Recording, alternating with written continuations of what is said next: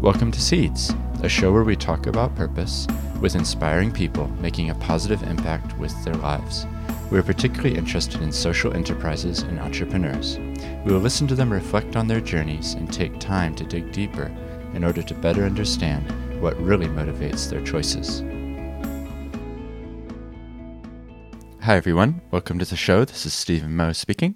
Today we get to speak with Dr. John Vargo from Resilient Organizations, and we talk with him about that word resilience and what it means, particularly in the context of the Christchurch earthquakes, where the academic studies became reality, and he found himself in a living laboratory studying what resilience actually meant for organizations.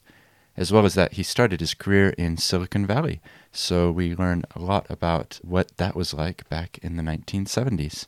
And Resilient Organizations is a social enterprise, so he also has some things to say about social enterprises. Here's an excerpt from that interview. Well, I would certainly encourage anyone who's listening to this to uh, think from a social enterprise standpoint, to think about uh, your business, uh, if it's not a social enterprise, how you could bring on some of the characteristics of a social enterprise in terms of a business with a purpose, how you work with your employees, how you share your profits, uh, those kinds of things, which are important characteristics that will create this thriving future for our communities. I know you're going to enjoy the interview, and in coming weeks, we're going to be speaking with Dr. James Austin from the Harvard Business School, with Bailey Peryman from Cultivate Christchurch, Ben Atkinson from Fill Their Lunchbox, and Kit Hendon from Ministry of Awesome. And that's just a few of the people who are coming up. If you want to make sure you don't miss upcoming episodes, then hit subscribe. And I've said before, this is a word of mouth show, so if you find it helpful, please share it with a friend. Now let's jump into that interview with John Vargo.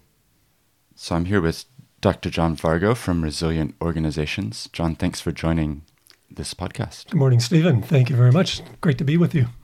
I was reflecting as I was driving over, John, um, that we've known each other quite a long time, haven't we? Oh, it's been a few years. yeah, because I think it's you know it's one of those small world coincidences. But um, your wife Sherry was born in the same hospital as my father Norman mm, in San Francisco, St. Mary's Hospital. Yeah, mm. yeah, it's an amazing thing. And then when we mer- first moved to New Zealand, uh, first moved to Christchurch in 1989, you were almost our neighbor. That's right. Yeah, I think uh, Sherry heard this other American voice across the tennis court, and it was your dad. That's right. Yeah, yeah. I think you must have been. I would have been twelve or something. Yeah, 11? probably twelve. I think I just turned thirteen, something like that. Yeah. yeah. So, so it's great to be able to invite you to come on this. Um, what we do here is talk a lot about purpose mm. and what it is that motivates people. And I'm really particularly interested with you um, talking about that word resilience and particularly in the Christchurch context, and just what it what it means given the earthquake and what it is that you're involved in now. Sure. Um, but before we get into that, if we could dial back, go way back to the beginning, if you could give a little bit of history um, for your own story and, and where you've come from. Sure, Stephen. Yeah, I was uh, born and raised in uh, Detroit. Uh, we were uh, a devout Catholic family, and I think that was certainly something that helped establish my sense of uh, social justice and purpose and you know wanting to do things the right way. As I, as I sometimes say, we were raised in the fear of the Lord and the fear of my mother's hairbrush. so, uh, yeah, had a, had a great upbringing uh, in, in Detroit. Uh, I moved to California in my early 20s. I trained as an accountant at the University of Michigan. So I was uh, what they call in the United States a CPA, it's a chartered accountant, equivalent of a chartered accountant in public practice. Uh, went to work for a big electronics uh, firm, which got me in contact with the computing industry uh, fairly early in my career and early in uh, in the industry in many ways, and back in the 1970s. Mm. Uh, and then met my darling Sherry uh, in California in the Silicon Valley. and in the 1980s, we moved to New Zealand mm. to start a family. Got two beautiful boys, uh, Jake and Jeremy, grown men now. Uh, we're proud of both of them. Yeah, so that that's kind of the beginnings of my background in terms of uh, how how I see the world. also, from a risk uh, risk and emergency and resilience standpoint, I guess my background originally as an auditor brought me into contact with uh, financial risk and concerns around that. And when I took up my role at the University of Canterbury, lecturing in accounting and information systems, uh, I became interested in more, more and more interested in computing, and in particular in security issues around computing. So, computer security, network security was a strong interest of mine through the late 80s and 19, uh, 1990s mm. in, into the early 2000s. Mm. And just just to pause there for a second, just I'm just curious. Um, you mentioned Silicon Valley in California mm. back in the 1970s. So obviously, it's world-setting, trend-setting place these days. I just wonder if you could um, describe what it was like back when you were living in that area. Oh, it was uh, it was pretty amazing. I mean, the the companies who we look to today, like Intel and Hewlett Packard, and and uh, uh, the likes of those companies were just getting started. I, I was working for a company called Fairchild Semiconductor. Uh, in the in the Silicon Valley, they're often referred to as Mother Fairchild because they are the beginning of the electronics industry in Silicon Valley. A man named uh, Shockley, who invented the transistor at Bell Labs, had moved to Stanford University uh, to continue his research, and he started a company called Shockley Labs. Uh, and uh, Fairchild Semiconductor, well, Fairchild Camera and Instrument, bought them in 1958, I think. Uh, and that was the very beginning of, uh, of Silicon Valley. So all of the other companies in, in the area uh, who were involved in producing semiconductors all came from Fairchild. Mm. And when you were there, when when you would talk with people, was there a sense of that there was something different about this place? Oh, absolutely. I remember sitting in uh, in our cafeteria on the third floor.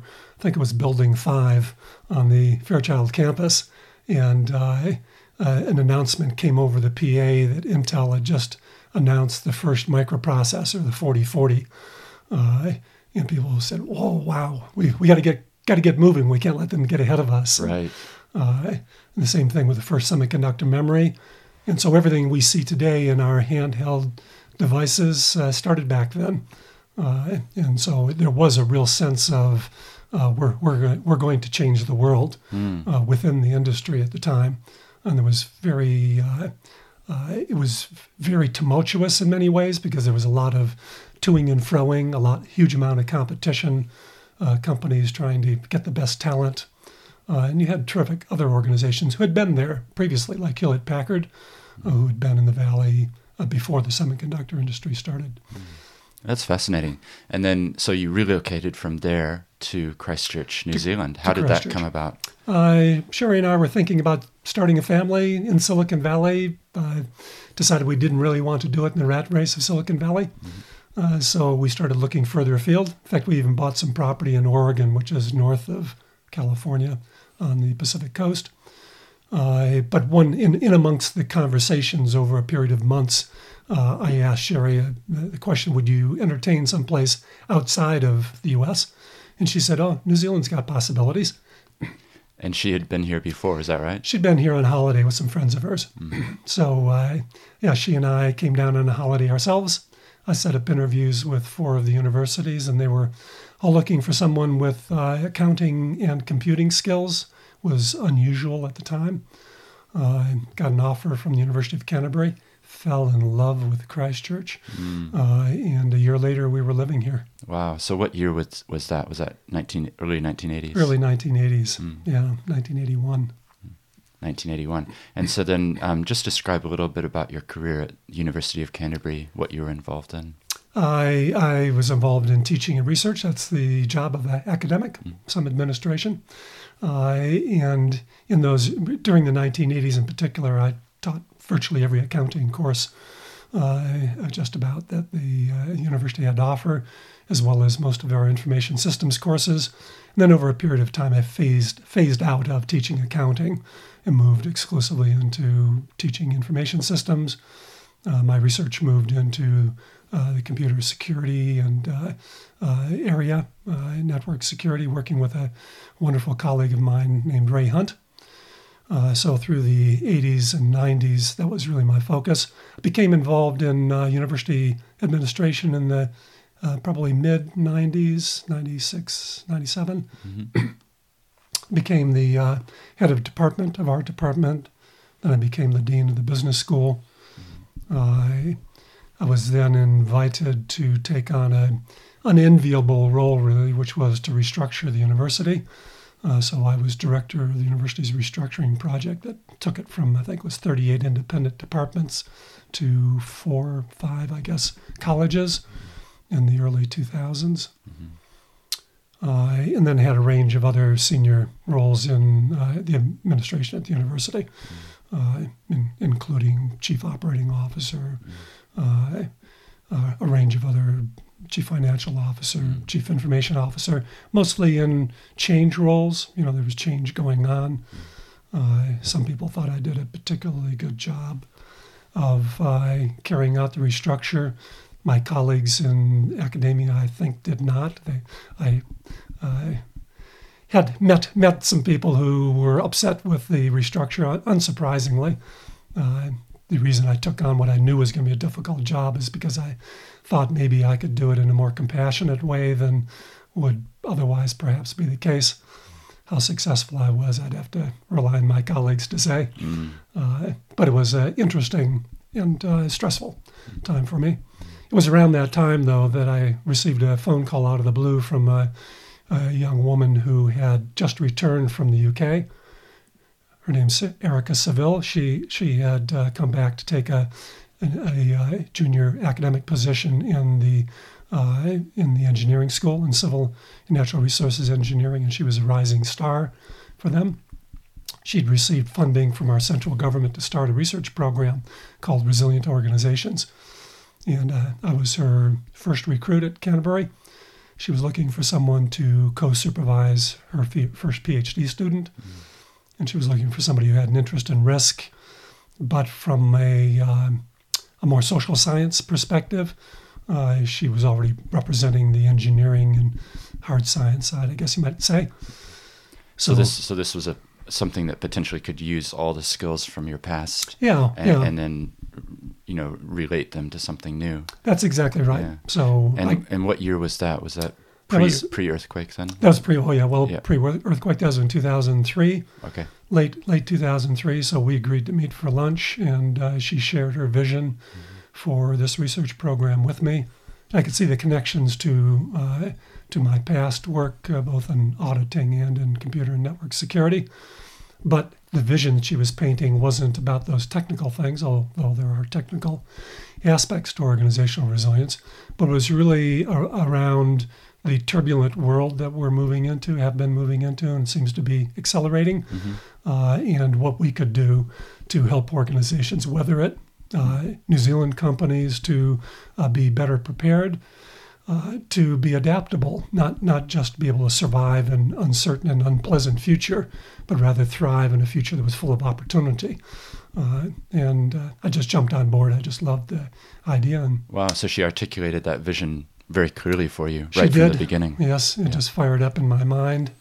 Uh, she had been in London when 9 11 happened in the United States, and she was amazed, uh, flabbergasted, I guess you might say, uh, at the negative reaction and unprepared state of many UK businesses to that event. And she thought, there's something going on here.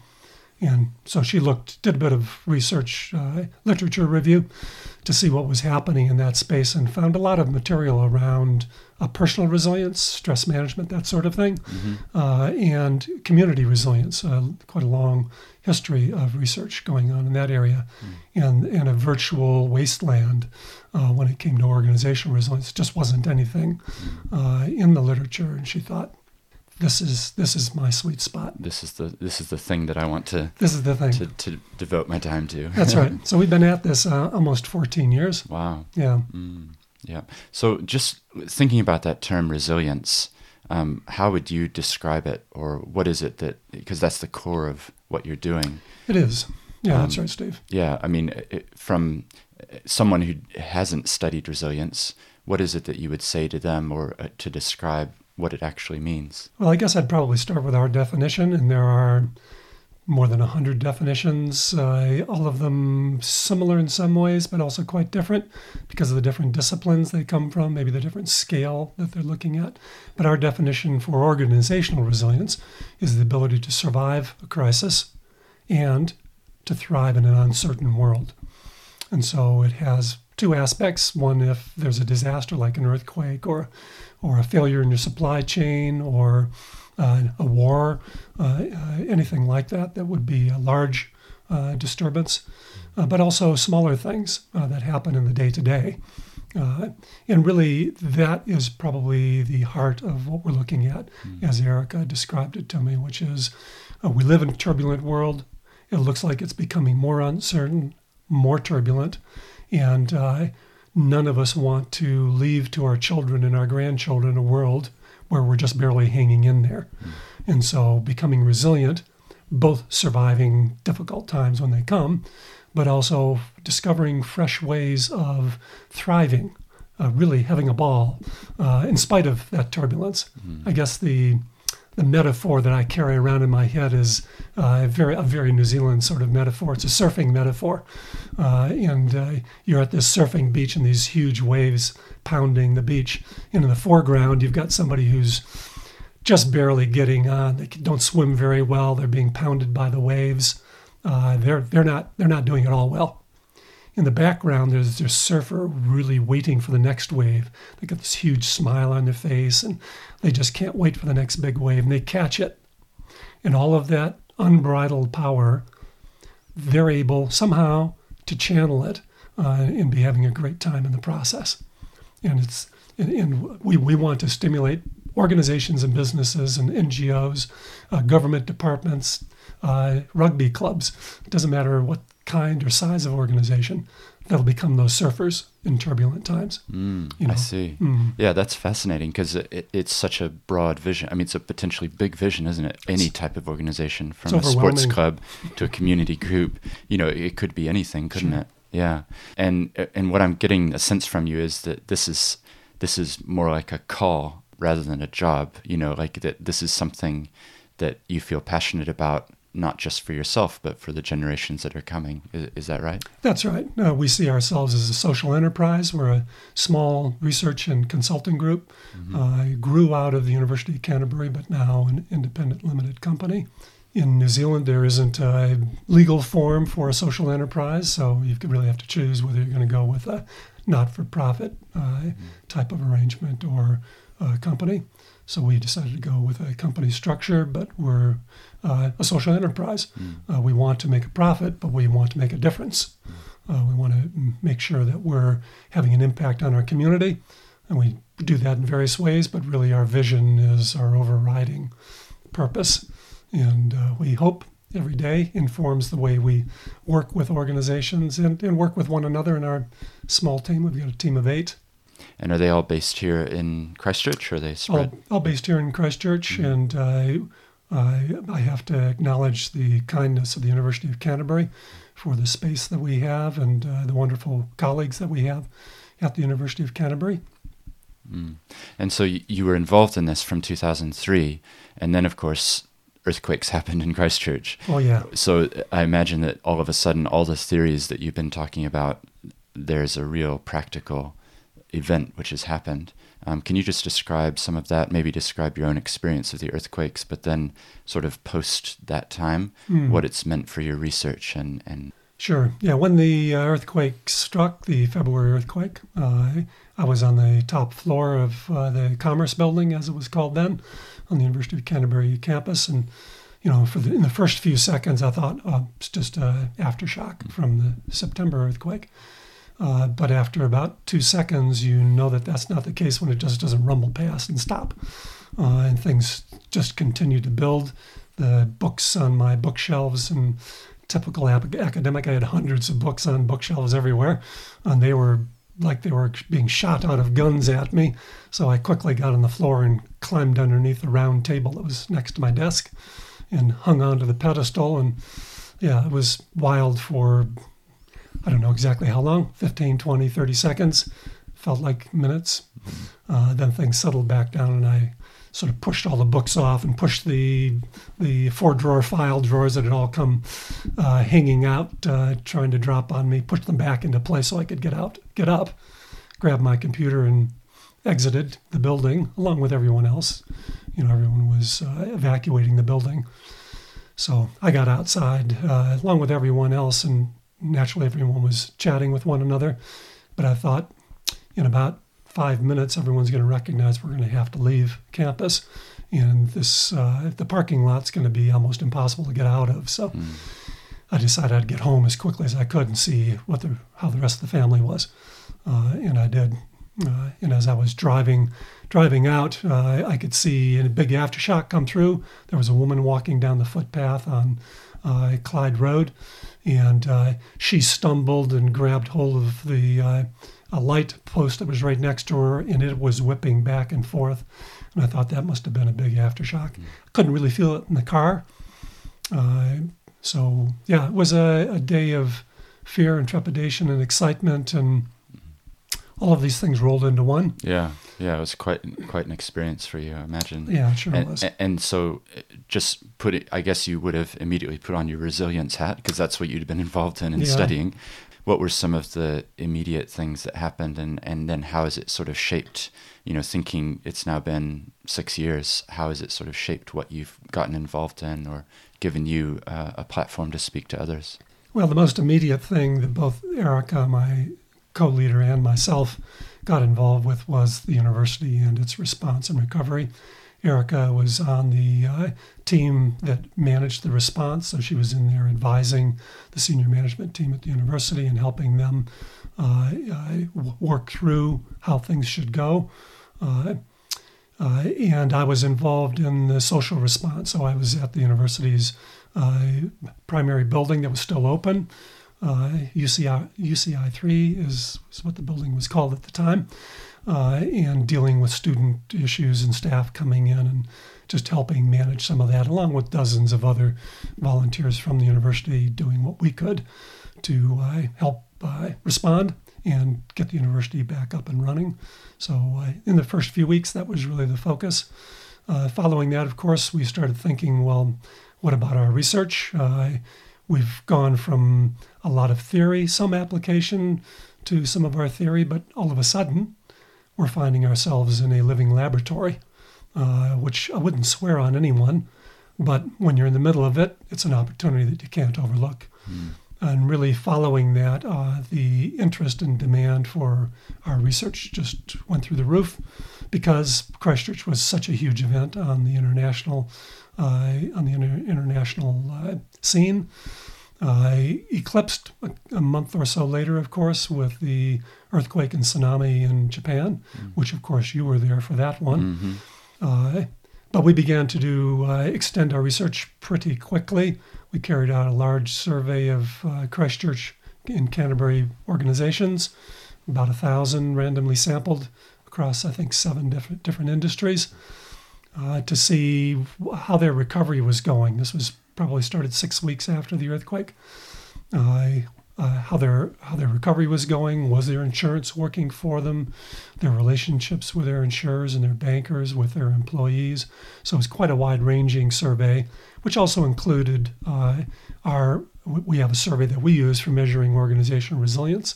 So we also used a cut-down version that we call the thumbprint, which was just a short a mini version of our normal survey mm.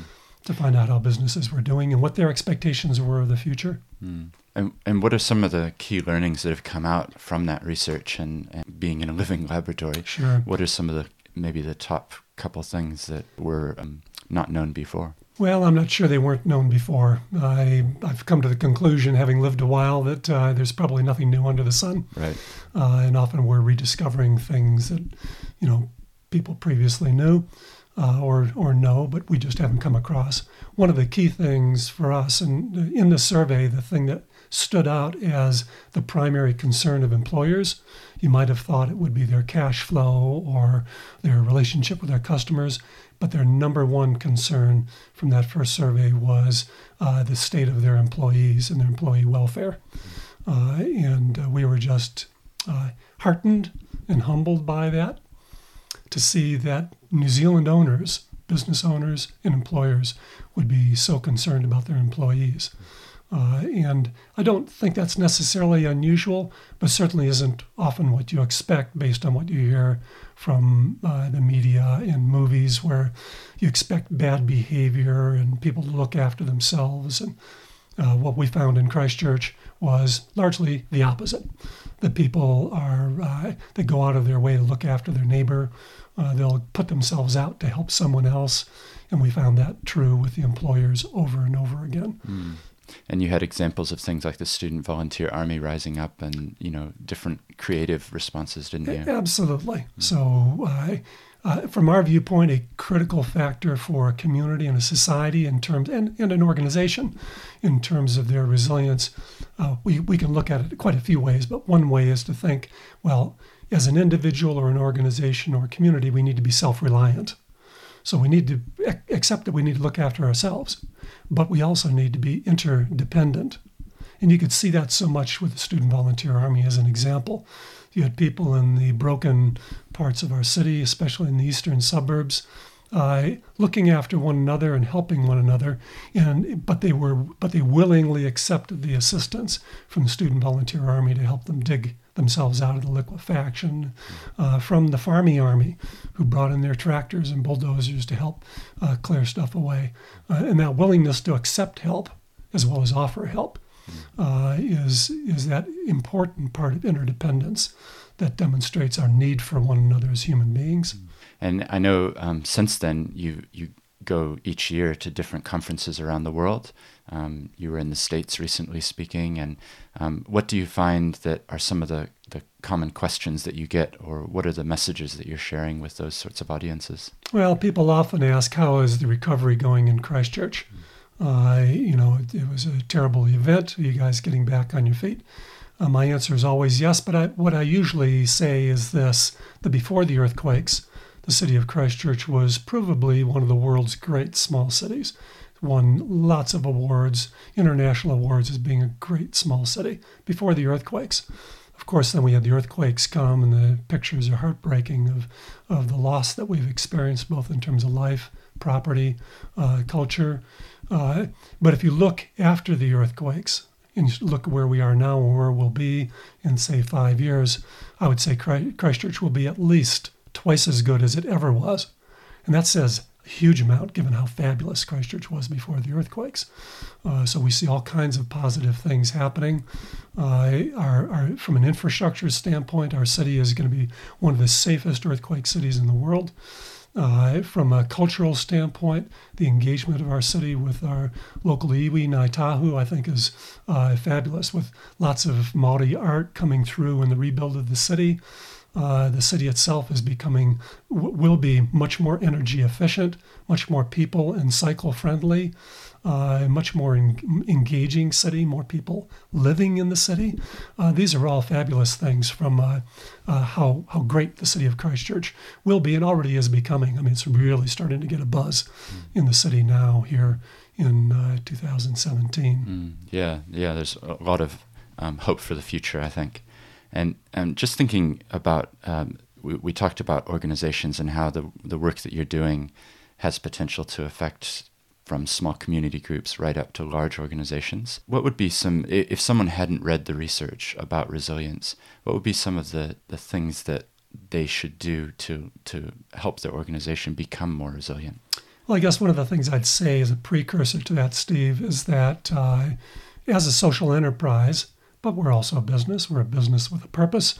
Uh, we obviously have to earn income, uh, and uh, we, we get that from two primary sources from uh, central government funding on large research projects that we're involved in, like QuakeCoRE and the Resilience to Nature's Challenge, National Science Challenge, but also from individual organizations who, uh, who we do work for.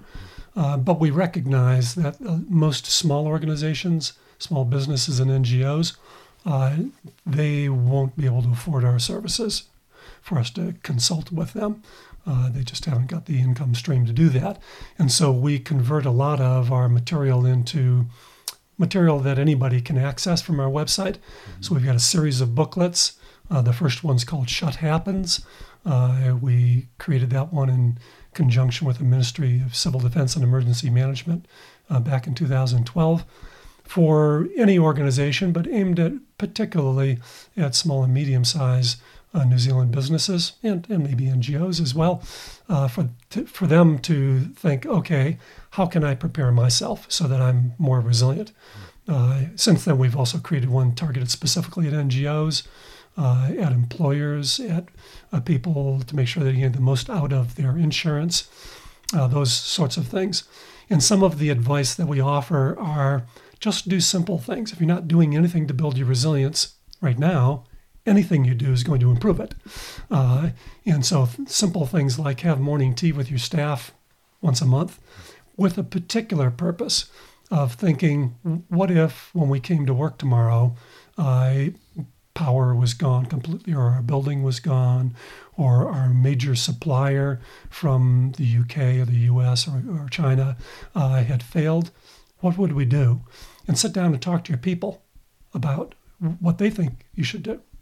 Uh, simple things like making sure you've got a contact list of all of your employees, of their uh, landlines, if you still have a landline, uh, each of their cell phone numbers, their physical addresses, uh, their, their who to reach if they're not home, uh, and then make sure that that list is in your phones in a, in a piece of paper that they keep at home as well as at the office.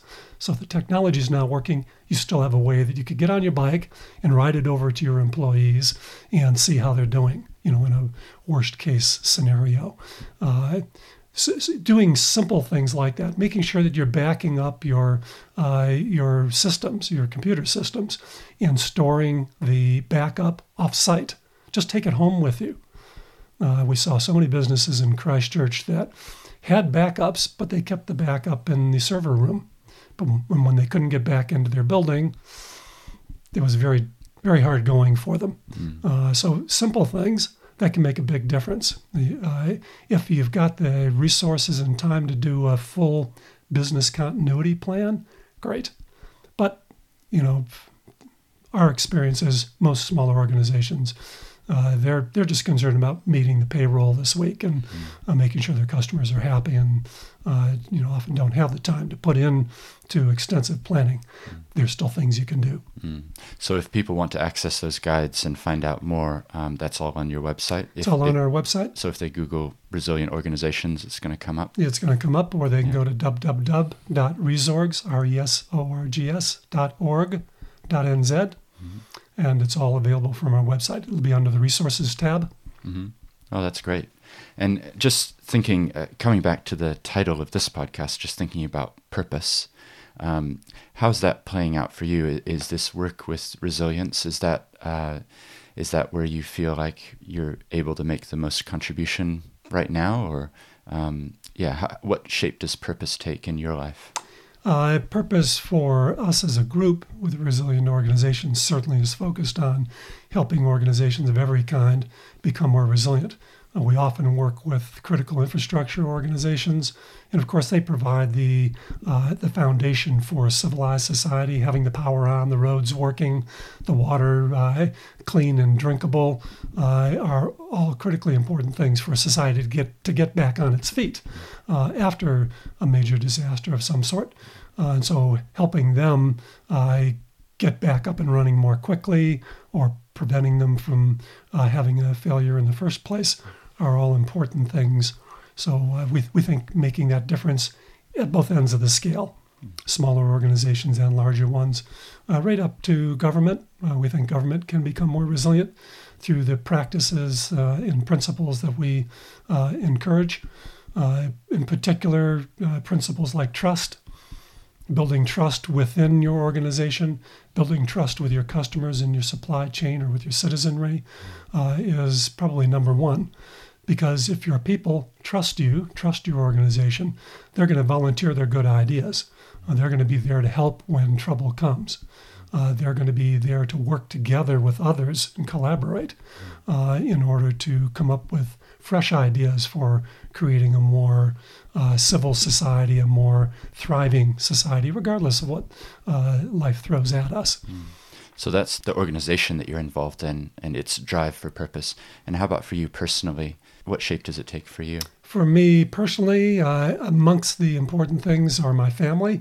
Uh, so uh, helping helping uh, with my grandchildren. I've got uh, a granddaughter who's three and a grandson who's 6 Mm-hmm. Uh, Michaela know, is a wonderful little girl. We babysat her last night, and Seth. and, and our grandchildren and our children, Jake and his wife Kim and Jeremy, in Auckland are an important part of our lives and making sure that we reserve enough time Mm. that we don't become so busy with other things that we don't have time for them is really important to Mm. my wife Sherry and I. Uh, uh, we also, Sherry in particular, runs a mentoring program at our church. Uh, and so we're both involved with mentoring uh, mostly young people, but not always, sometimes older people as well, who just need somebody to talk to, Mm. uh, somebody to think through issues in their lives, help become uh, better people, uh, become more Christ like. Mm. Uh, and so uh, those things are important to us. Uh, in terms of maintaining our own resilience, uh, getting sufficient exercise and rest, and you know the things that are good for us physically and mentally and spiritually uh, are all you know part of the part of the package, I guess, Mm. of uh, resilience from uh, from the smallest scale, the individual and the family, up to a national scale. Mm. And it- you know, you're so involved in many different things. That's the sense that I get. Mm. And, and and yet you've been able to combine the work that you're doing with resilient organizations with with you know thinking of the future. You know, you talk about your grandchildren and your children, and um, I think that's really great that you've been able to find a niche where it's not just about going nine to five. There's actually a bigger purpose. You know, you describe it as a social enterprise. Yeah, just picking up on the word mentorship. You know that that the idea that we can build into other people coming up. And I know for me, when I was at university, I used to come and chat with you, you know, in the late 1990s, and and learned a lot from our discussions. So So um, did so did I. yeah, so it just it, it can be two way, can't it? And it and it's really valuable. Yeah, that's one of the wonderful things about uh, connecting with people. Uh, you know that that whole idea of yeah, self-reliant. You want to be able to mm, look after yourself and have something you can give to others, but also our need for other people, uh, and that two-way street. Mm. So uh, when when Sherry and I mentor people and others within our mentoring team at church uh, get involved, they often come away uh, having learned a lot more than their mentor has, Mm. than their their mentoring partner has. Yeah. So, John, I'm just thinking about, I guess the word would be failure, but also just about time machines. if you had the ability to go back in time and talk to yourself, you, you're, you're just about to maybe move to California. What are some of the concepts or things that you, you would tell your younger self? What is it that, you know, looking back on your life, what, what would you wish that the young John knew that you know now? Well, a, a couple of things. One is mistakes or wrong perspectives or attitudes.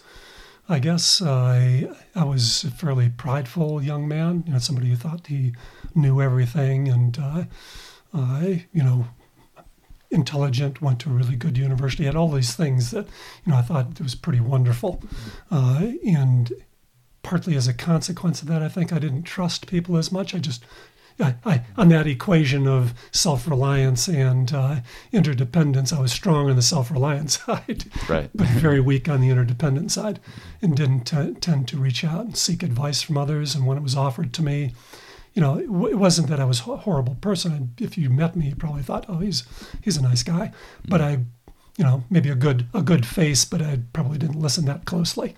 Uh, wasn't a good listener, and uh, you know, hubris that that word of human human hubris, looking at ourselves and thinking more of ourselves than we really should. Yeah, I had a pretty good case of that. Mm. Uh, so I'd go back and tell my younger self, uh, listen, you need to knock that thing on the head. Right. Uh, you're going to have a le- much more enjoyable life. You're going to learn more. Uh, you're going to have a better impact on other people's lives. You're going to avoid uh, a lot of the ups and downs that you will experience. uh, if you reach out to other people and seek help and seek advice. Mm. So, an emphasis on that interdependence that you can't just be the lone ship sailing off on your own. Absolutely. That'd mm. probably be my biggest lesson. Mm. You know, if I look at my sort of multiple failings in various things through my life, most of them have found their root uh, in, uh, in that. You know, there's a saying in Christian circles that uh, pride is the strength of sin. Mm. It's the thing that keeps you bound to what you do wrong because you haven't got the humility to recognize it and to uh, to change your mind. Mm. Mm. Well, that, that's a great lesson, I think, for anybody listening to um, to remember. You know that no man's an island, are they? That mm. You need uh, you need support, you need community around you. Absolutely, and yeah. that's my earlier comment. Mm. That's not a new idea. Mm. You know, it's an idea that's been around for thousands of years. Oh, that's great, John. Is there anything else that you'd like to share or say? Well, I would certainly encourage anyone who's listening to this to uh, think from a social enterprise standpoint, to think about uh, your business, uh, if it's not a social enterprise, how you could bring on some of the characteristics of a social enterprise in terms of a business with a purpose, how you work with your employees, how you share your profits, uh, those kinds of things, which are important characteristics that will create this thriving future for our communities. Mm. Uh, volunteering, start a volunteering program within your business and encourage your staff to take a day, a fortnight, or something to put their time into uh, community groups to mm. help our community be more connected, uh, more uh, more happy, uh, more creative and, and innovative. All of those things which we have hiding inside of us, just waiting to come out. Mm. That's great.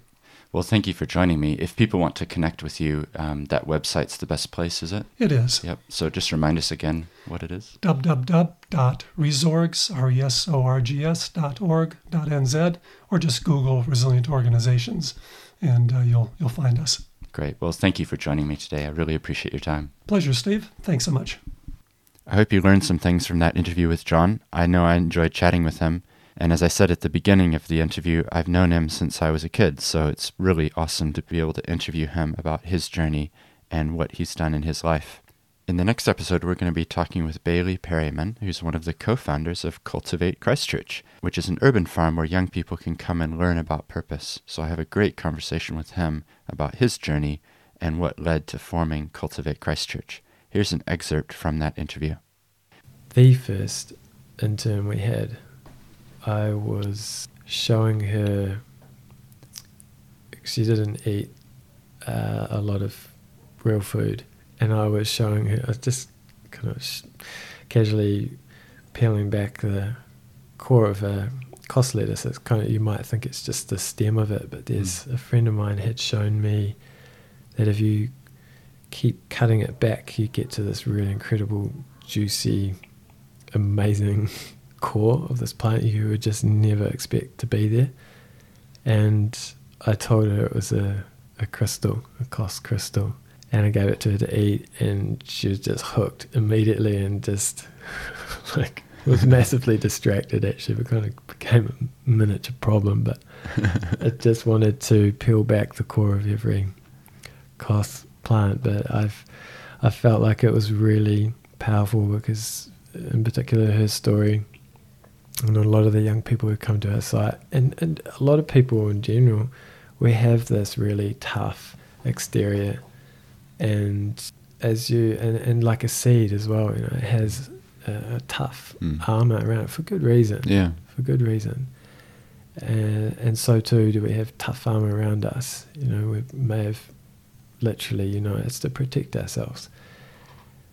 But sometimes we forget how to peel that back. And as you see young people start to, so a lot of them come in wearing their hoods up and their head down, and mm. you see literally their hoods come off and their heads start to come up. And it's like, again, to use some of the words of one of our interns, it's like something blossoming and it is coming to life. And so, yeah, the the analogy of the the cos lettuce and no matter no matter who or what, you you peel back those layers enough, and you will find something incredibly pure and, and literally crystalline and and and that's that's the essence. That's who we are, Mm. and uh, of course, Lettuce has just enabled us to give a very real form to that. Bailey had a lot of insights to share, as you can tell from that excerpt, and I hope you can join me on the next episode. If you find the content of this show helpful, then consider sharing it with others. And also, there's now several episodes before this one, so have a look at those too. Until next time.